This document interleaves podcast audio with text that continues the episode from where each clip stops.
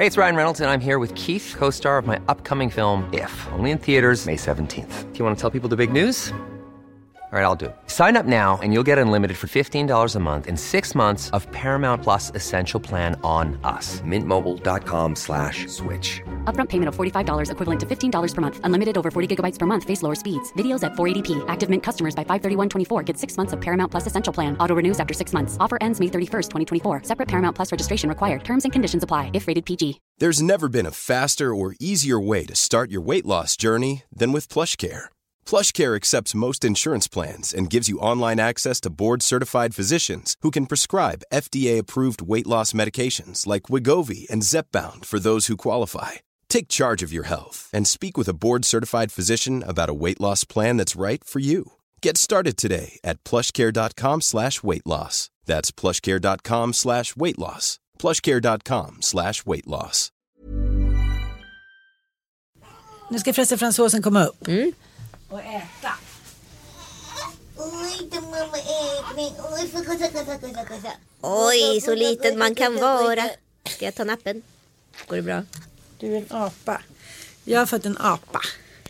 Och vi ska passa på att gratulera våran kära producent Magnus också, som fick en touchdown ett dygn efter dig. Hur jo. går det med den här poddmicken, Ann? Det går så... Vänta. Kan du inte flytta stolen istället? Så jag, inte... jag tänkte att jag hade en stor mage, men det har jag inte längre. Nej. Gud, det känns underligt. Man vaknar upp en dag, gått tio månader med den där magen och ser plötsligt är den borta. Det är konstigt. Kan vi backa bandet lite här, Ann? Och så kan du ju berätta för våra lyssnare som säkert är hugade intressenter på vad som hände detta dygn. Ja, det ska jag göra. Lite musik, maestro.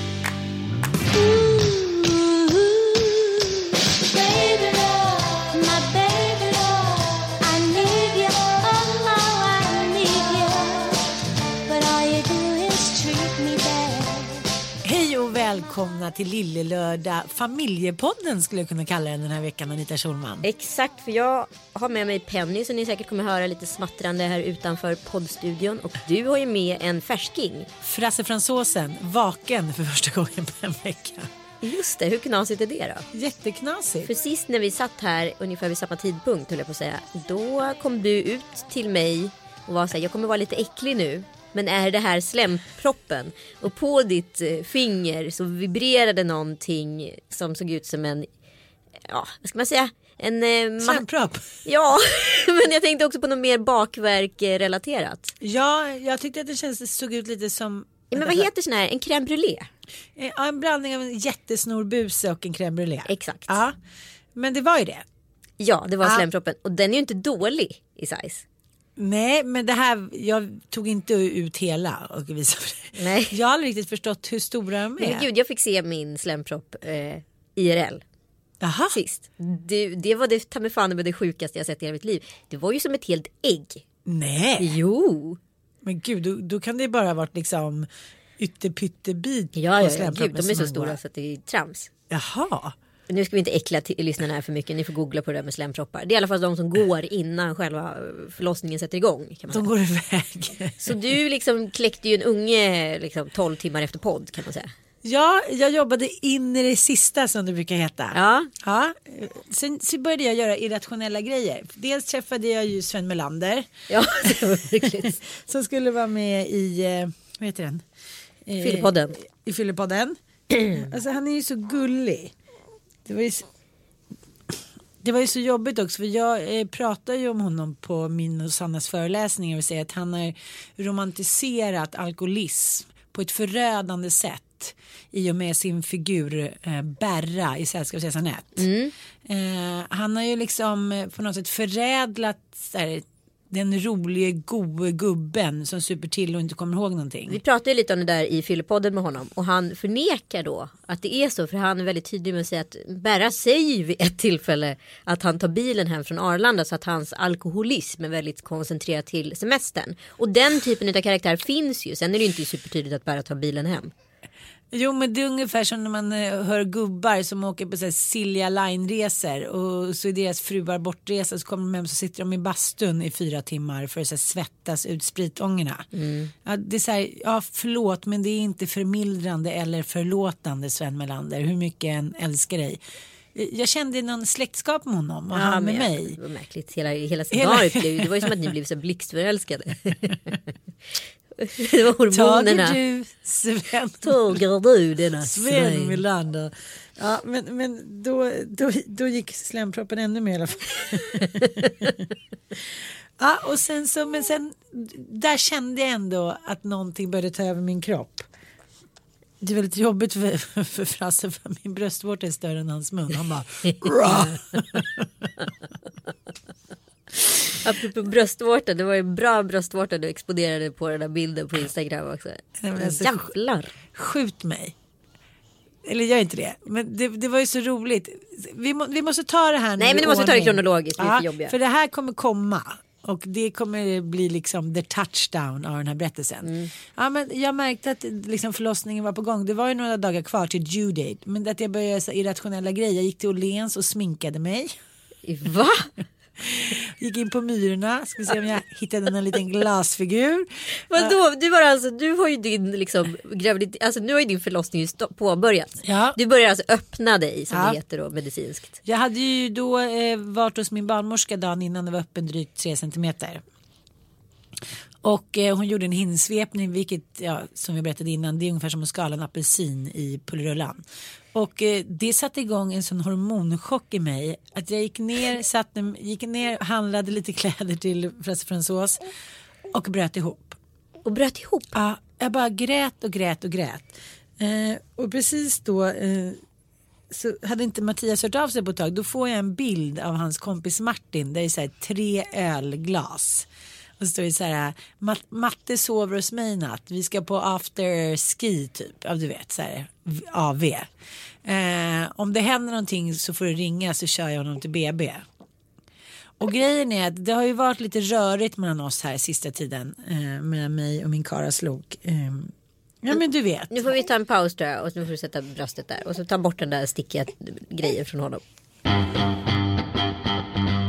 Men det har varit några känsliga veckor här av olika orsaker eh, hemma hos oss. Och jag och Mattias har, ja men det har varit ganska mycket tjafs och bråk och tårar och lite anklagelser slängda som skuldmissiler hit och dit.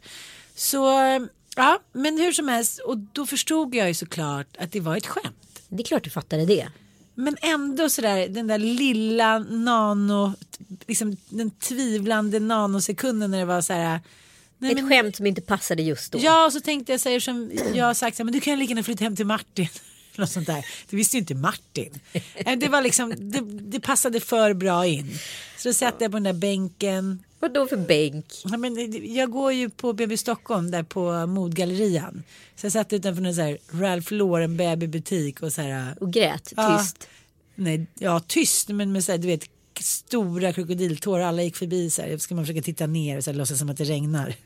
Inte tårar. Ja, och då var det så här, så då tänkte jag, men nu han bara sitter han och typ super medan jag ska föda. Men då var han på väg. Han bara, men älskling, jag vet inte ens vem som har skickat det där. Det var ju ett skämt, förstår du väl. Jag bara, ja, han bara, sitt kvar där. Gå ingenstans. Han tänkte så nu kan vara som helst. Ja, eller hur? Och så kom han där i sin gula dunjacka och så ja, kramades lite, så köpte vi lite mat och så gick vi hem och så kändes det bättre. Och sen eh, åkte vi in och eh, var där vid halv sex. Var det här alltså efter sminkningen på Åhléns? Precis.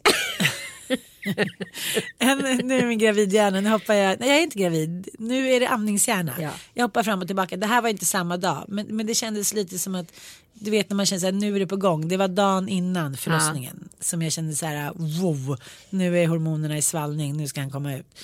Men dagen efter såg det i alla fall in vid halv sex. Och sen så kollade hon, det var öppen typ fyra centimeter. Och sen så sipprade lite vatten, så fick vi vara kvar där. Just det. Och sen så hände det liksom inte så mycket mer. Nej. Men grejen var att tjejen bredvid mig, i rummet bredvid, fick någon form av panikångestattack. Och skrek och skrek och skrek. Så att de kunde liksom inte vara inne hos mig. Så jag bara satt där och väntade och, och, och liksom. Men sen så blev det ju outhärdligt. Så då kom ju de med hörlurar. Så att man nej, kan säga, är det så, var det så illa? Nej, men du förstår inte. Det var som att någon liksom höll på och knivmörda henne. Hon skrek oavbrutet i timmar. Så att det blev liksom lite konstigt. En psykos? Ja, jag tror det. Ja. Du vet, det kan komma upp så mycket konstiga ja. minnen. Och vi ser att en femtedel av alla eh, nyblivna mammor inom några månader får andningsdepression. Ja, förlossningsdepression. Ja, ja, men jag fick ju det med Penny. Just det, det fick mm. du ja. Ja. Jag berättar klart i alla fall. Så jag låg då med små hörlurar och kollade typ på Smack the Pony och chattade lite med olika människor. Och Mattias hade kollade på The Billionaire, som han nu har lyckats klämma tolv avsnitt på typ tre dagar. Eller menar du Billions? Ja, ja. Det är samma sak. Väldigt bra serie. En dokusåpa som inte riktigt finns än. Du och jag, The Billionaire. Eh, nej men den, jag har ju sett lite fragment av den, den verkar ju grym. Ja. Jättebra. Kalle är också helt fast i den här. Ja, men det är så grymma skådisar. Han är ju riktigt bra. Han som spelar Brody. Äh, Brody. Men jag ser ju bara Brody framför mig. Ja, men jag vet. Men onda människa. Jag kände det även när han var Brody. Att han var ond? Nej, det var någonting som inte stämde med honom. Okay. Kände hela tiden. Men vadå? Det är en ginger. Du gillar ju gingers. Ja, ja. Ja, ja. Ja, i alla fall så att vi låg där. Så det var ju inte så här att vi tillsammans mötte. Så det kanske inte blev den här, vad ska jag säga, liksom romantiska förenande liksom starten på den här förlossningen. Vi satt ju helt skilda världar och så fort jag tog bort mina öronlurar då var det bara så här aah! Alltså det blev som en skräckfilm. Ja, hur som helst kom barnmorskan in så sa hon så här, vi måste vara med den här kvinnan bredvid här. Jag bara no shit Sherlock, så du får vänta lite till. Och timmarna gick liksom typ typ vid tio, halv elva så här, så här. Men alltså, nu håller jag ju på att tackla av här. Uh, så käkade lite köttbullar och sen fortsatte vi kolla på den här filmen. Sen uh, fick jag lite mer verkstimulerande typ vid tio. Och sen så höll det på lite. Och sen så vid tolv så här, så här, men nu känner jag att det här går snabbt liksom. Och så uh, höll vi på lite till. Och sen vid ett så här, så här, nu vill jag ha epidural. För den hade de redan satt in nålen för säkerhets skull. Och då satte de in den och då var hon tio över ett tror jag.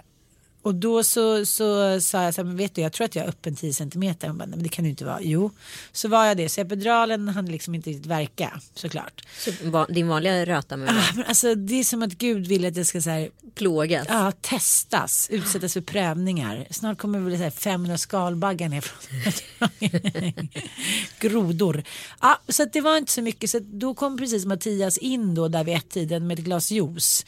Eh, eller saft eller vad det var. Och då var hon så här, ja. Okej, nu ska hon föda. Sätt dig där nu på pallen. Jag tog sätt på sån här träpall. Aha, så att han tyckte att det var skitjobbigt. Han var ju liksom min...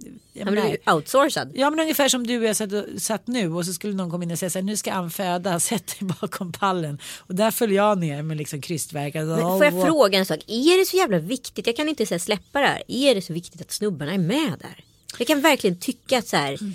Det kanske fanns något smart där på femtiotalet. Alltså jag skulle hellre ha med mig en kvinna eller en kompis. Alltså någon som kunde vara med mig. I, i, vara med mig i min smärta och i min process som jag genomlider. En man kan ju inte annat än känna sig malplacé och vara lite i vägen. Och någon man så här kan ösa skit på. Precis, men jag tänker på de här förlossningsfilmerna som man ibland har plägats att se. När de håller på i timmar och det masseras från mannen och det eh, kramas och det kammas hår och det är liksom en otrolig attachment. Mattias försökte massera mig lite en stund så här, ah, känns det bra? Ja, ah, men nu är det bra. Så, eh, vänta, jag var helt ointresserad. Ja, men samma här. Jag var bara irriterad men, hela då, tiden. Vi har någon snubbe, han har aldrig masserat mig innan. Varför Sätt ska jag göra det nu? Är jag dum i huvudet eller? Ja. Jag slog han några gånger med lustgasmasken. Ja, men, ja, men jag kommer ihåg när de la epiduralen på mig. Det. Då vet du, hör man ju att det kommer ju knasterljudet ja. från brosket liksom. Men mm. du känner ju ingenting för att du själv är bedövad. Men då mm. håller ju Kalle på och svimmar där. Ja, såklart. Och när de har liksom klippt mig och det bara liksom flödar blod, då är det Kalle håller på och svimmar. Alltså så, här, så att han stressade ju upp mig ja, vid klart. två tillfällen på, vid den här förlossningen som kanske inte rimligen hade varit nödvändigt. att den skulle komma ut. Nej, men du förstår vad jag menar. Jag tänker Nej, jag att en fattar. annan kvinna hade kanske liksom agerat på ett annat sätt. Men den här gången kände jag så här, jag kunde gå ligga och kolla på Smack the Pony, chatta lite, lyssna på lite skön musik. Jag var inte så himla beroende av någon, förstår du? Nej. Skulle han komma med serien en gång och säga men liksom, ja, tack, jättebra, men det behövs ingenting. Och sen fick han hämta saft och sen ser plötsligt så vi kan ramla bakåt där bakom den här då träpallen. Och då var han ju skakig. Han hade ju liksom inte varit med mig. Nej. För när Bobban föddes då var det ju så lång liksom, så långt verkarbete mot slut, så då var ju han inne i matchen. Ja men precis. Ja, liksom, ja men du vet, då var ju han i boxningsringen där han hade adrenalinkickar. Ni jävlar skulle det födas barn. Nu var det så här, okej, okay, du satt i soffan och kollade på Billions. Nu ska din fru föda barn. Så han tyckte, han hamnade i baksätet direkt. Ja, och liksom. Han tyckte det var läskigt liksom, ja. För att han var inte med mig. Så att när jag lät kanske lite så här,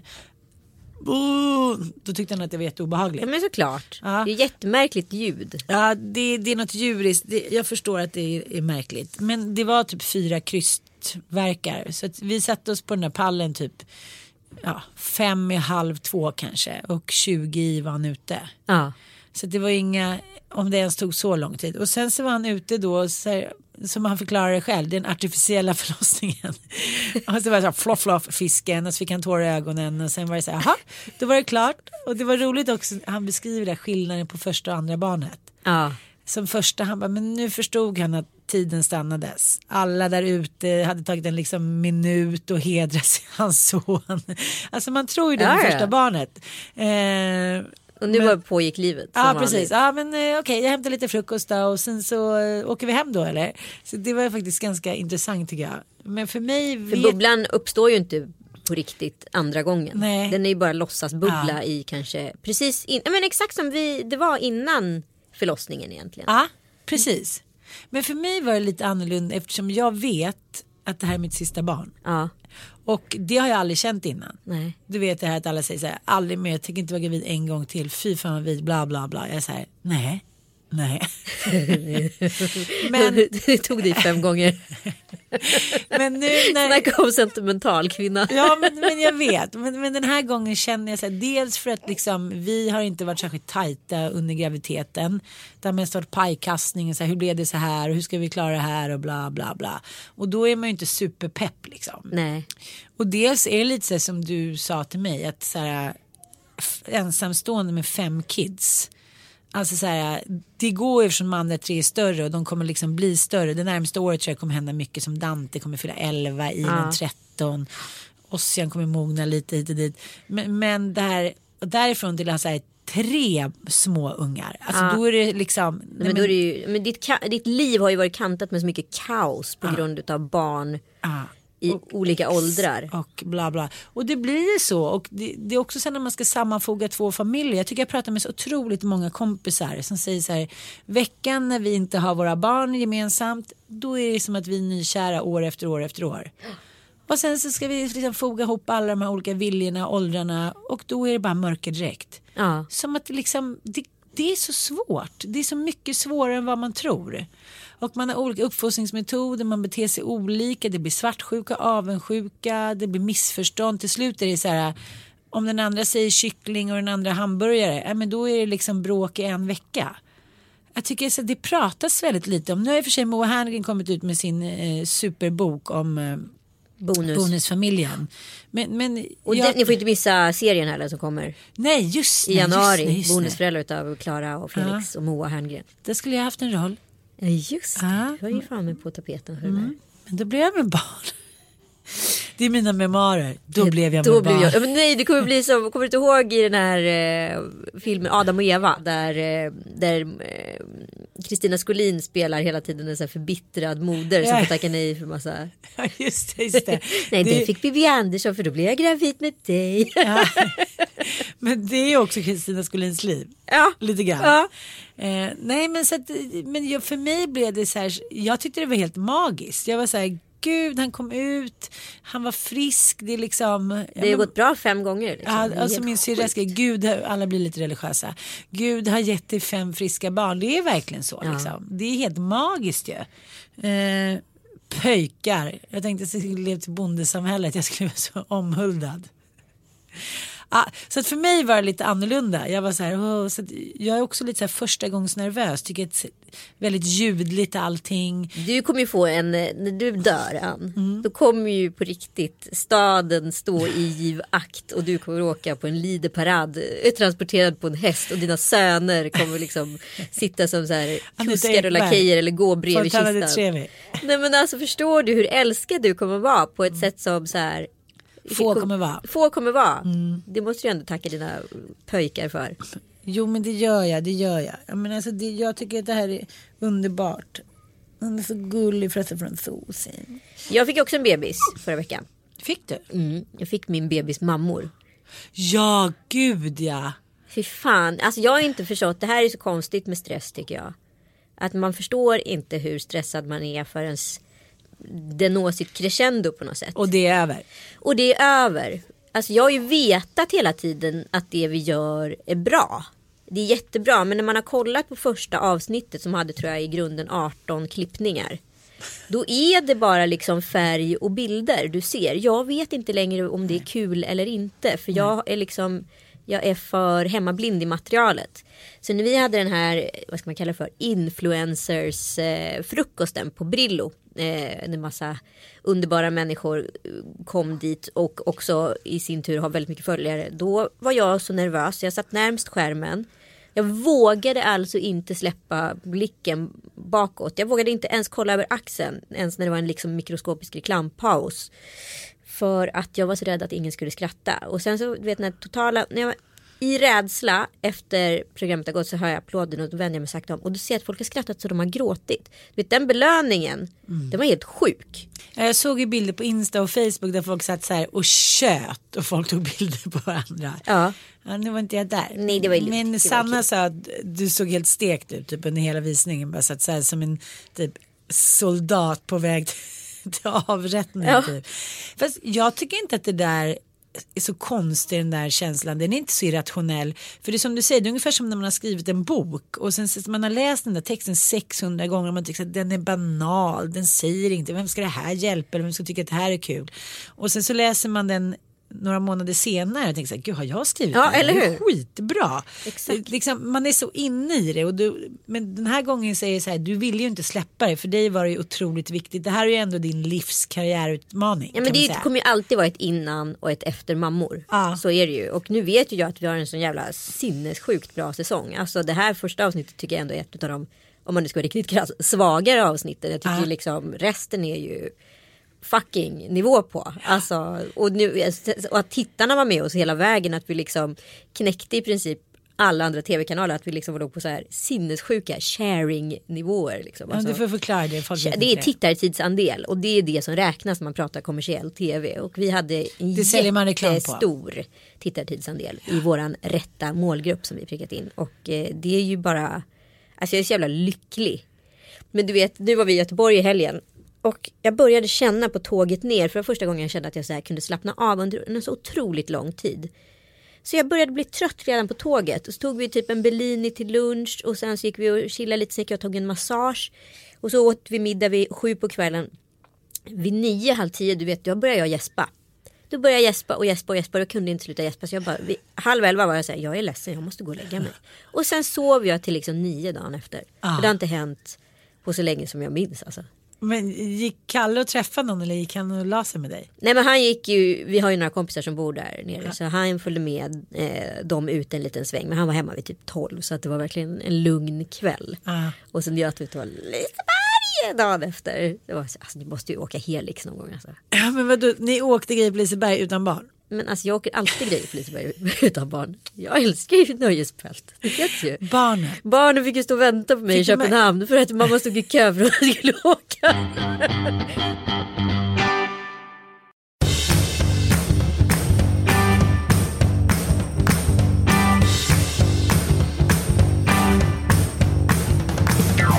Men gud vad roligt. Men kände ni er kära då? Ja, men, eller var du för trött liksom? Nej, jag kände mig kär. Vi får ju tillbaka. Alltså det är så lätt för mig och Kalle att bli sådär. Alltså jag, jag blir som en tonåring med honom. Jag blir mm. så fnissig. Han trycker på alla rätta punkter. hela tiden. Men jag tycker inte det är så underbart att man kan tänka så här, men gud, allt är över, vi är nog inte så kära, det, det, den här helgen kanske inte blir så härlig. Och så går det tjugo minuter så bara sitter man där hand i hand och bara, ska vi dricka champagne? Men det var ju så chockartat med mitt ex när vi skulle iväg då en gång och det inte var så. Nej. Ja, men men då tror jag, det tycker jag är så här, men det kommer jag ihåg med mitt ex också, att man känner så här, nej men nu är det över. Har vi inte kul på en semester, då har vi inte kul. Nej, jag har hört flera, bland annat en kompis som jag träffade igår som också var så här, vi hade åkt till Frankrike, det skulle vara så himla härligt och sen så på vägen hem på flygplanet så kändes, började vi bråka om vem som har köpt mjölk och inte liksom. Mm. Bara kände så här, om vi har varit då på kärleksweekend så började vi bråka om banaliteter på vägen tillbaka. Men för oss var det mer, eller för mig var det så här, att vi kom dit, vi drack lite skumpa, allt skulle vara jättehärligt. Vi hade sex, allt var som vanligt. Och sen så bara den stora tomheten. Nej, men jag sa till och med till mitt ex, jag sa så här, jag har en sån oerhört stark känsla så här, det här är våran sista semester ihop. Men du sa det? Ja, för jag var, det var så... Det var precis som du säger, den stora tomheten. Det var en så konstig känsla för man... Det hade varit så mycket upp och ner så många år så jag tror att vi båda trodde att det alltid skulle vara så.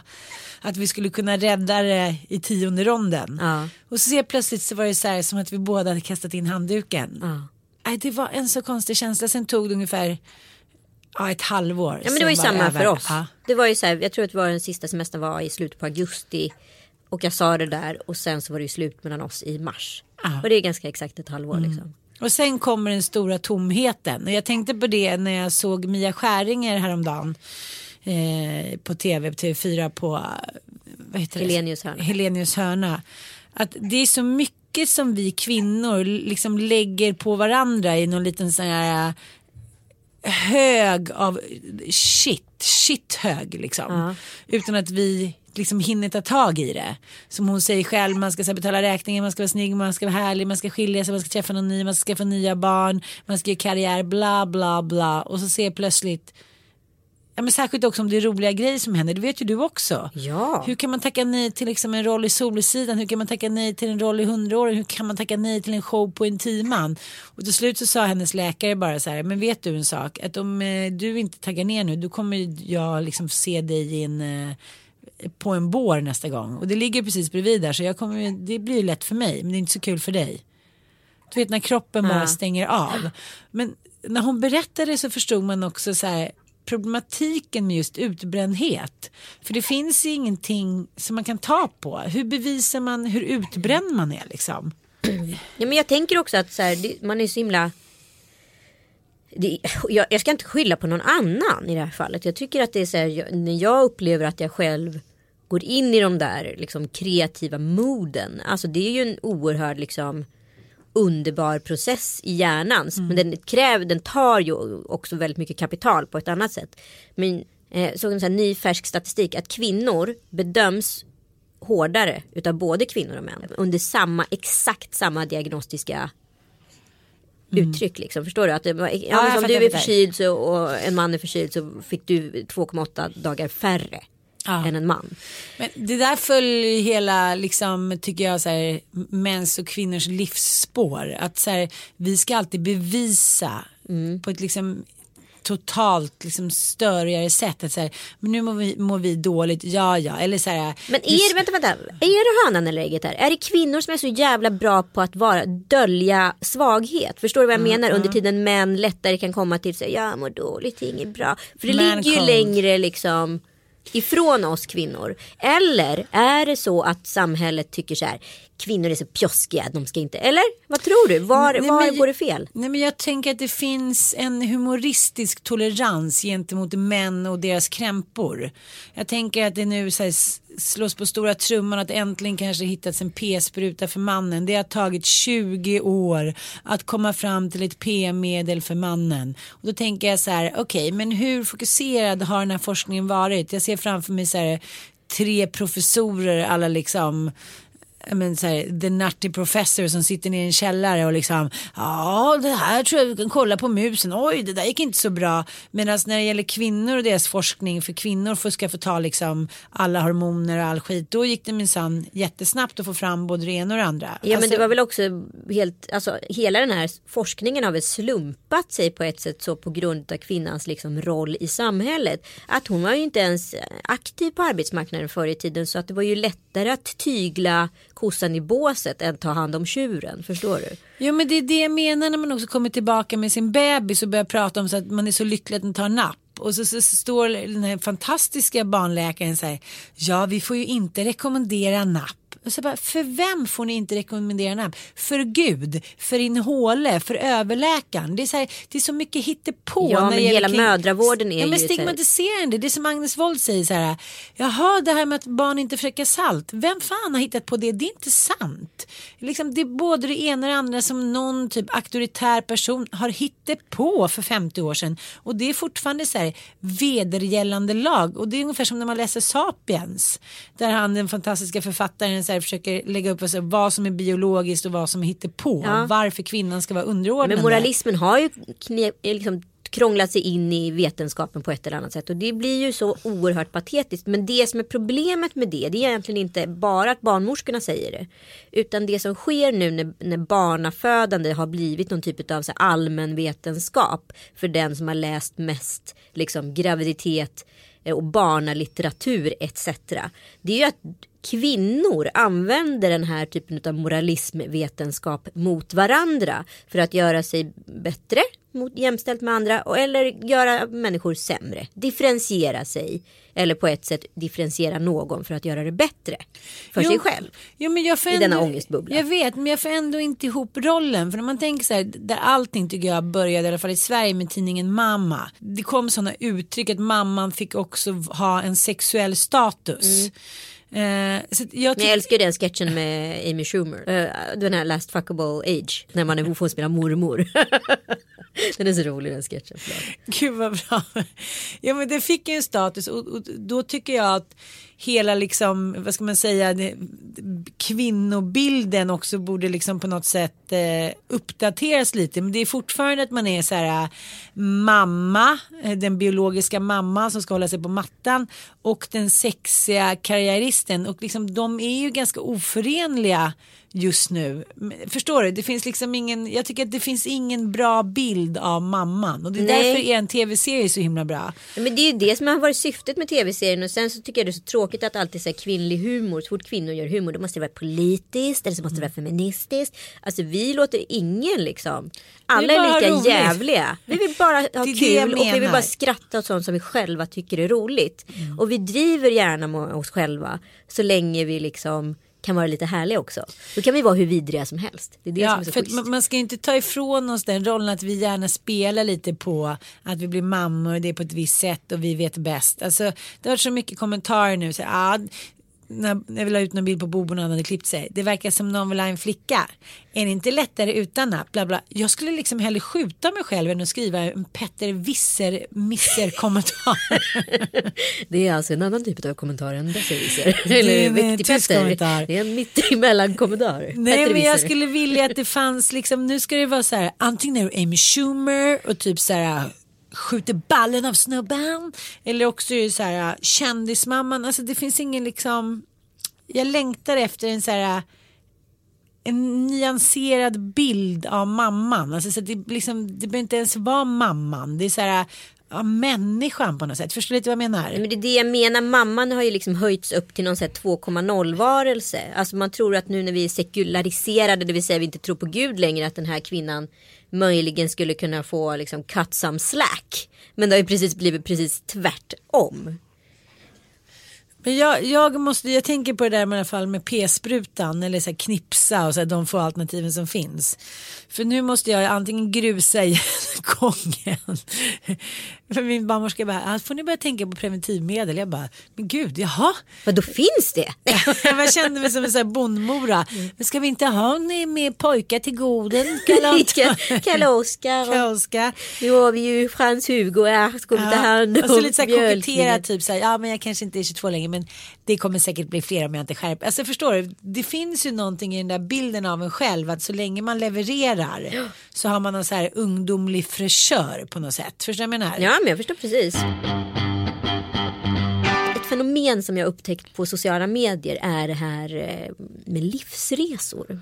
Ha? Förstår du vad jag menar när jag säger så? Ja, jag att det är många precis. Människor som skriver så här: tänk att jag tagit mig från det där till det här. Jag är så stolt över mig själv. Att man själv skriver sin egen livshistoria när man är mitt i den. Mm, och jag är lite allergisk mot sånt. Det är ganska, vi behöver inte nämna några namn. Nej, verkligen Nej. inte. Men, Men det är ganska många. Väldigt många skulle jag mm. säga.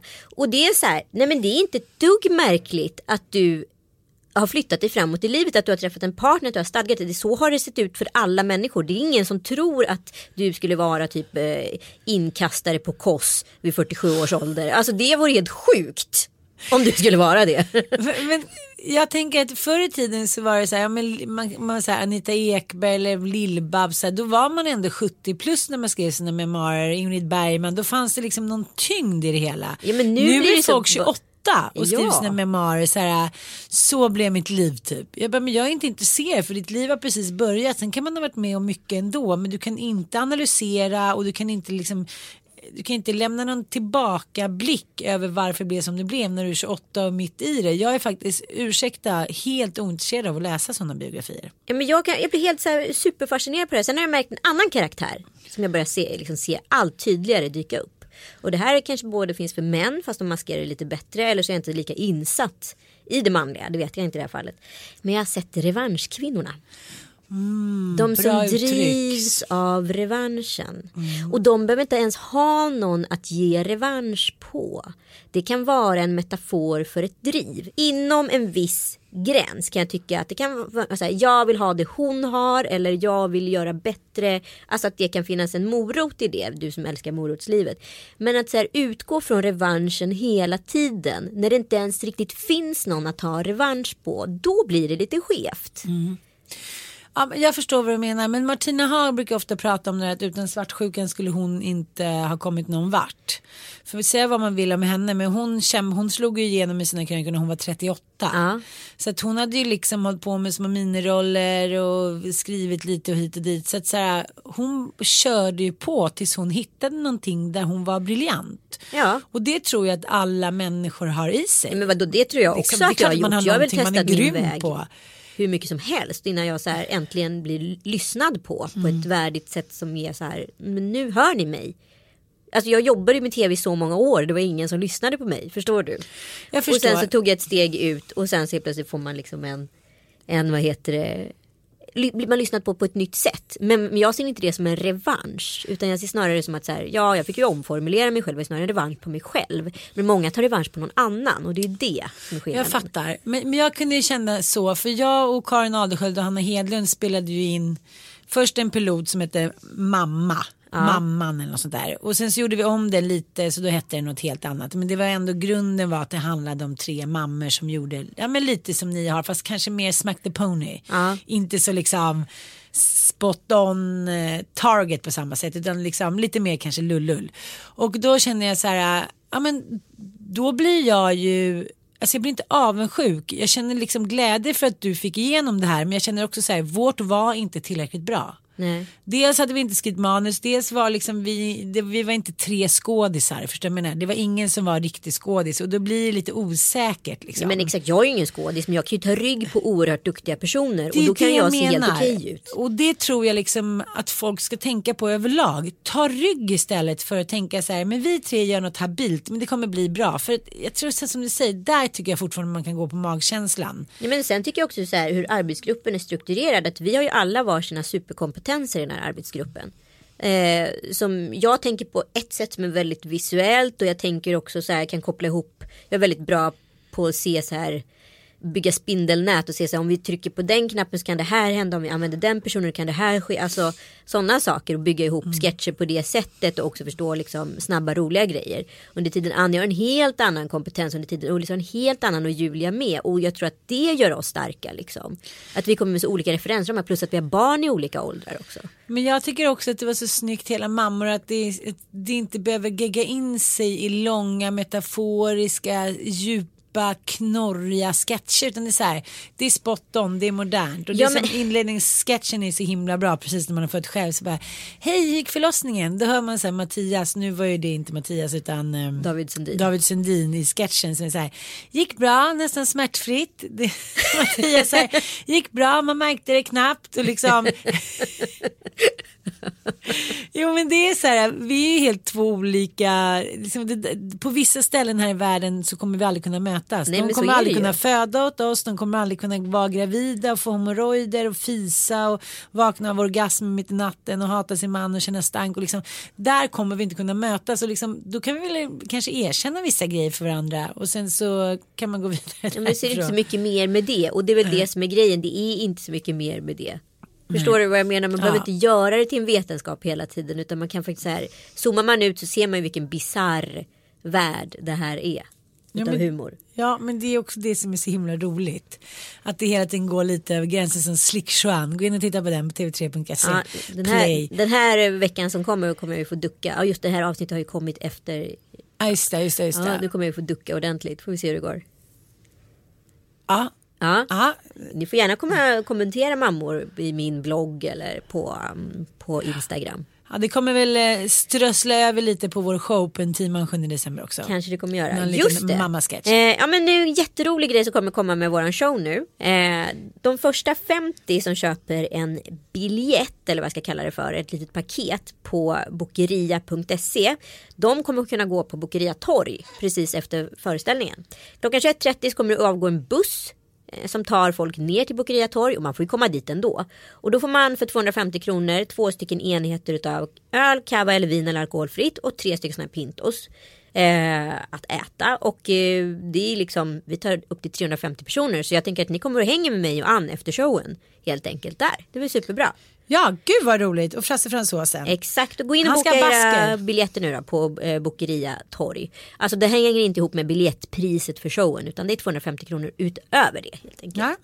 Bra, va? Ja, underbart. Så gå in på Ticknet och köp biljetter till showen. Ja. Och sen så bokar ni litet, litet, litet paket på bokeria punkt se. Ja. Det kommer bli roligt. Det kommer bli sjukt roligt. Ja, det blir lite, lite eftersläp och eftersläpp. Ja. Och jättebra D J. Det kommer bli ösigt. Ja. Jag tror vi alla måste ha en liten debrief efter det. Mattias där har en liten roll också. Mm, just det. Det, bli det vet han inte. Tack för idag. Eh, och vi måste ändå så här sammanfatta lite det här med revanschkvinnorna, om man tar till exempel Hillary Clinton. Ja. Eh, jag såg en dokumentär om henne häromdagen, och eh, hon hade ju inte så rolig uppväxt med föräldrar som bråkade hela tiden och tog, vågade aldrig ta hem någon och liksom, ja, det, det, liksom hon, man har oftast revanschlusta för någonting, och det känner jag även när jag läser Alex Schulmans bok, att det finns någonting som trycker på revanschnerven hela tiden. Men jag tycker inte att revanschen är dålig, det är inte det jag säger, det är bara att så här, jag tror att det blir ett ok för en själv för man går genom livet och ska ta revansch på allting. Mm. Det är inget bra. Sen tror jag att det ska vara en absolut morot att använda i vissa fall. Ja, absolut. Uppenbarligen tog en Hillary dit till The White House liksom, ja. Så. Revanschkvinnorna, jag måste, det är ungefär som griskvinnorna som vår show heter. Det är, det är någonting kittlande över revanschkvinnorna. Eller hur? Ja, jag, jag måste det tänka mer på henne. Det händer något med dig, ja, med det där. Men du, ja, men helt enkelt, vi ses ju från L A då, jag ja. ser, träffar dig online nästa kan gång. Kan bli så att jag följer med. Vi får se, mm. det är fortfarande spännande. Ja, det är fortfarande lite spökaktigt. Ja, vi hörs om en vecka. Puss och kram. Puss och kram. Hej.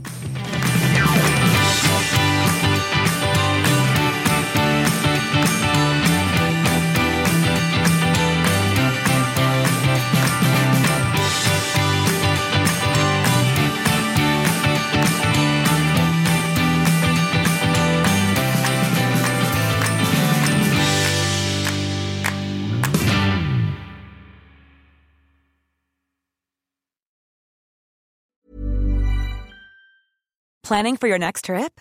Elevate your travel style with Quince. Quince has all the jet-setting essentials you'll want for your next getaway, like European linen, premium luggage options, buttery soft Italian leather bags, and so much more. And it's all priced at fifty to eighty percent less than similar brands.